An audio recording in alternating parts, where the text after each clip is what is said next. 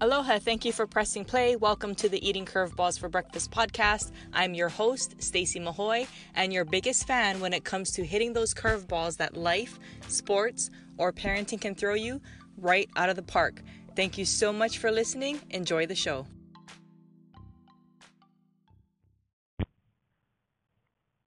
Hey, thanks so much for being here on the podcast.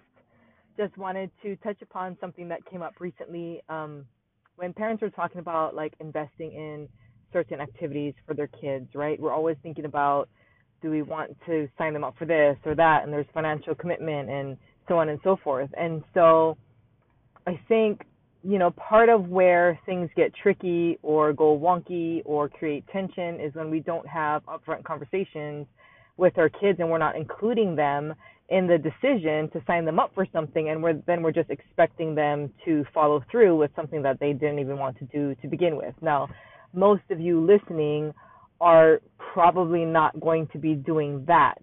But the other thing that gets kind of sticky and icky is when we decide, okay, our kid says they want to do this, let's sign them up for it. We're making this commitment. They say they're making this commitment. And then we're expecting something in return for this money that we quote unquote invested into our child. And what we don't seem to understand sometimes is that that money is very rarely ever wasted.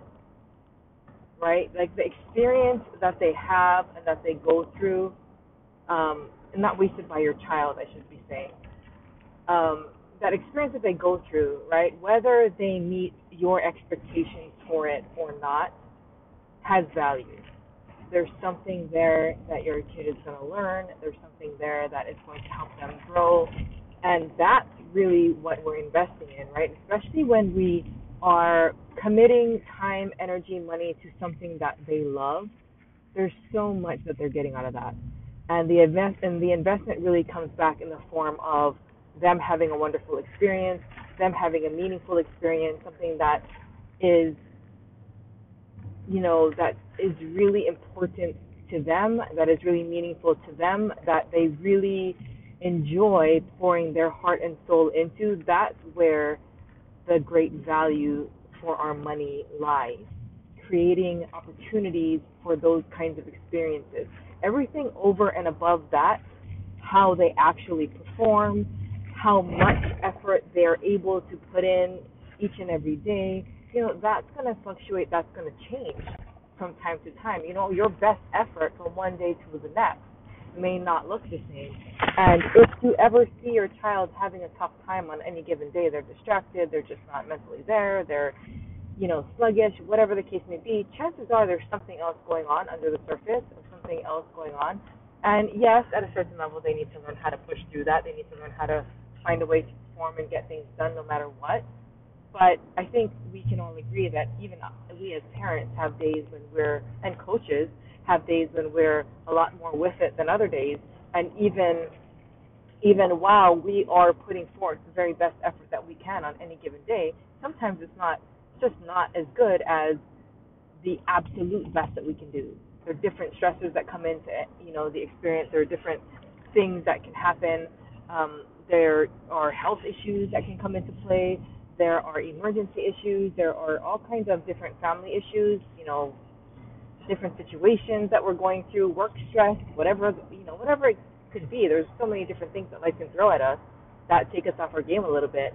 And I totally understand the ability or wanting to develop that ability to find a way at the same time, I think it's important to acknowledge that sometimes we're just not going to have our best stuff, period. It's just not going to be there. And so, what do we do with that? Where do we go from there?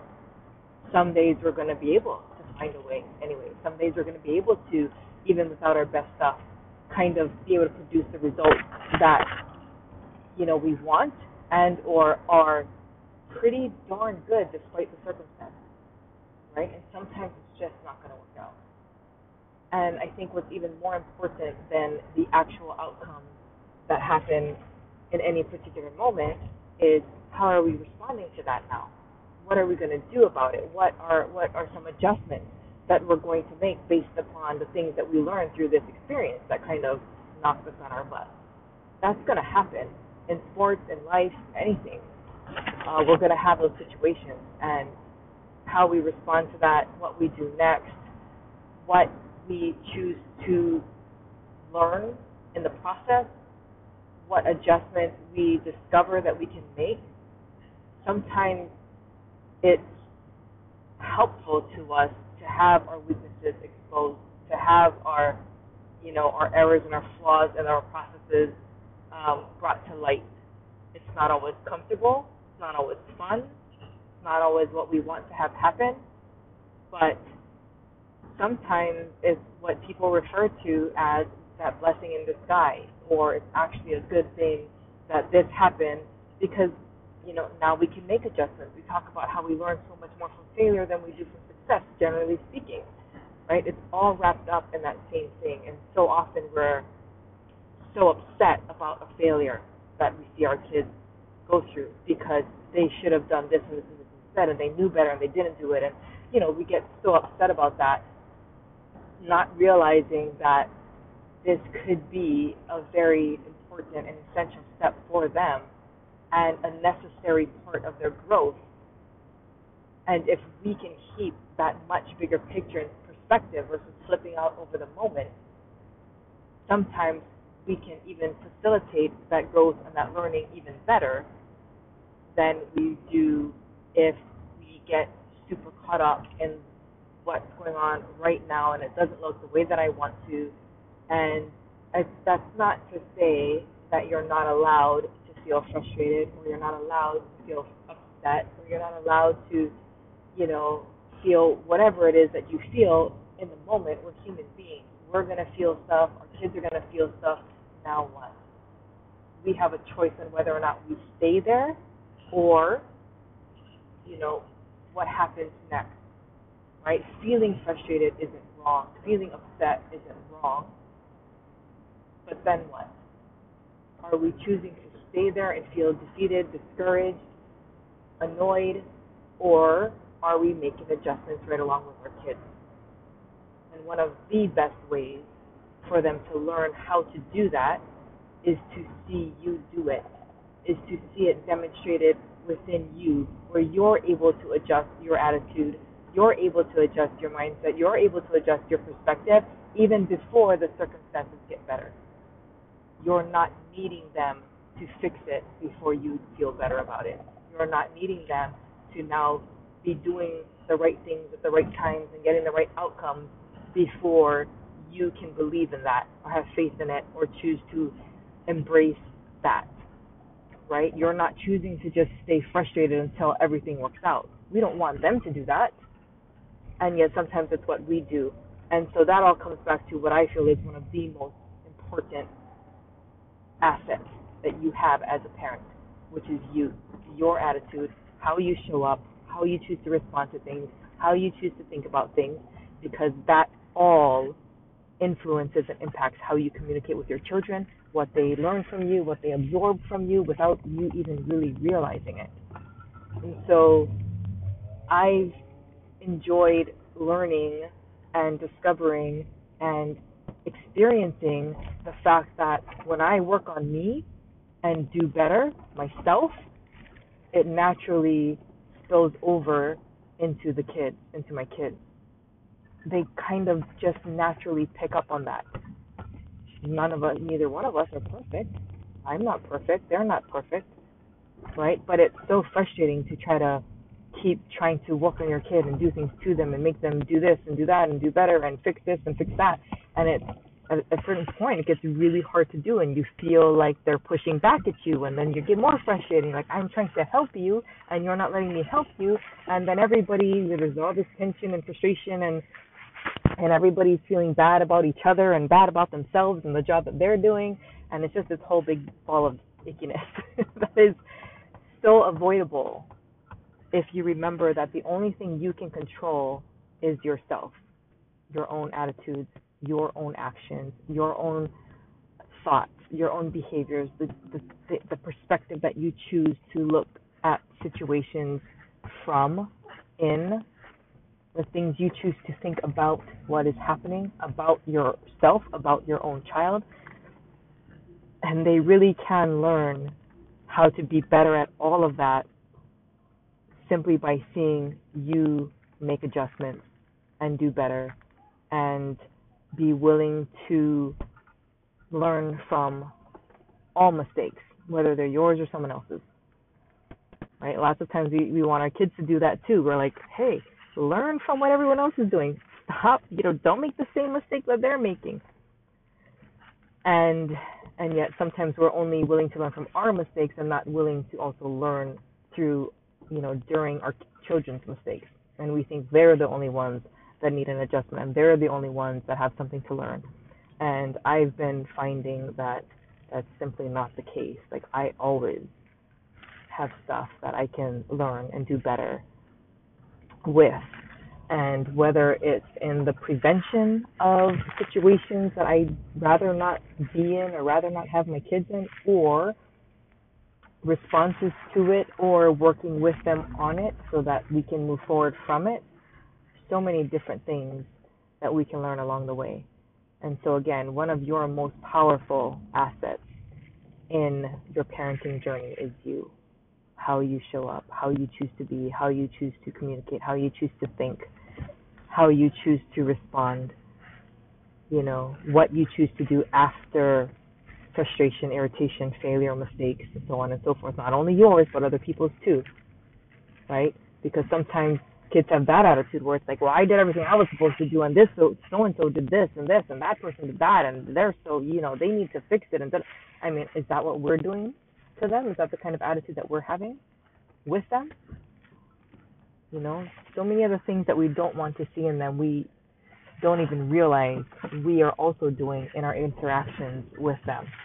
So that's something I've become extremely um, focused on being mindful about, extremely focused on what am I doing? How can I do better? Where you know is there a breakdown somewhere in what I'm thinking, saying, doing, feeling, you know, choosing to how you know how the perspective that I'm choosing, so on and so forth. So um, it gets uncomfortable even for us because it's like, man, when you've got to look in the mirror and take a good hard look at where you might have failed in the process and where you could have done better and what you could have said differently or done differently or you know and being able to admit that and go, okay, and so this is the adjustment we're going to make. What do you think? You know, and really start being on the same team with your own family, with your own children, with your own partner, you know, your own spouse, um, and really fostering that attitude within yourself so that it can then spread into everyone else. Like I've really learned in these past few years, like where I lead, my kids follow and so when I'm seeing a lot of, you know, frustration, tension, on edginess, and you know, short temperedness within them, within each other, with each other, um, I know that's a clear indication to me that there's something that I've got to take a look at, like with what I'm doing. Either I've been too busy, or I've been um, not you know I've been showing that same type of attitude in my interactions with them or in my you know so like then I have to really make an adjustment. Like where am I too stressed out too overcommitted too you know caught up in my own stuff that I'm not interacting with them in ways that are most helpful for all of us and less stressful. And you know in ways that I actually want them to you know imitate and and learn from so um I mean it's so easy to be like just do as I say not as I do and and I get that and while I also believe that our children are not limited to our shortcomings I do feel like there's such a tremendous opportunity for us to lead them well simply by looking at where we can make an adjustment and where we can do better and focusing most on what we can control, which is ourselves. So, yeah, that's what's on my mind today. I hope that gives you some food for thought. Um, whether you agree with it all or whether you don't, it's okay. But just to get those gears turning and get you kind of thinking and get you making decisions um, more intentionally rather than by default, and just doing the knee jerk thing when you could be doing something possibly a little more helpful to yourself, to your family, to your kids. Um, that's the point, right? So, anyway, thank you so much for being here. Thank you so much for listening. Hope you're having a fabulous week. It is Hump Day Wednesday, and uh, the weekend is coming up. I hope you're ready, prepared. Um, we've got prom going on, so less sports, more other stuff, less beast, more beauty, I guess. Um, so, you know, it's a little bit of a different weekend for us than what we would be planning otherwise. But um, it should still be fun, and it's uh, new experiences. I don't think, yeah, this daughter of ours has not been to prom yet, so it'll be her first one. Um, so hopefully we get some you know cool pictures and and the kids have a good time and they behave themselves that's what having a good time means it means that you had fun while you know not putting yourself in a bad situation. That's that's what the real definition of having fun means uh, to me anyway. So um yeah i hope that everyone out there i know there's this prom season right now it's softball season it's all this stuff going on. I hope that you all are enjoying your experiences um, and and doing so in a way that is beneficial for everyone involved and not a detriment in any way to to other people. So uh, that's that's you know what I aim for. Don't always execute it the best, but definitely you know where I I would like to be um, as often as possible, and that's certainly what I'm aiming for. And um, and so if you, you know, see ways that I can do better, you know how to get in contact with me, stacymahoy.com. There's a contact Stacy link. Um, that's the best way for that. Um, messages on Facebook, facebook.com slash Coach Stacy. That those are the two platforms that I would probably check the most as far as messages are concerned. So um, if you have a question, if you have something that you'd like to pick my brain about because of something that was said in this episode or a past episode and it's been like on your mind and there's this piece of it that you don't understand or that you'd like more clarification on or that you'd like to dig into a little bit deeper, I'd love to hear from you. So thank you so much for being here. Um, feel free to get in touch with me and uh, hope you're having a wonderful Wednesday. I realize this is probably one of the most raw, most real, most unscripted, most unedited podcasts you probably listen to. So I understand that it's not always the most Uh, what is it called polished refined. Sometimes the audio is better than others but i thank you so much again for being here. I appreciate you and i just wanted you to know that before we go. Bye bye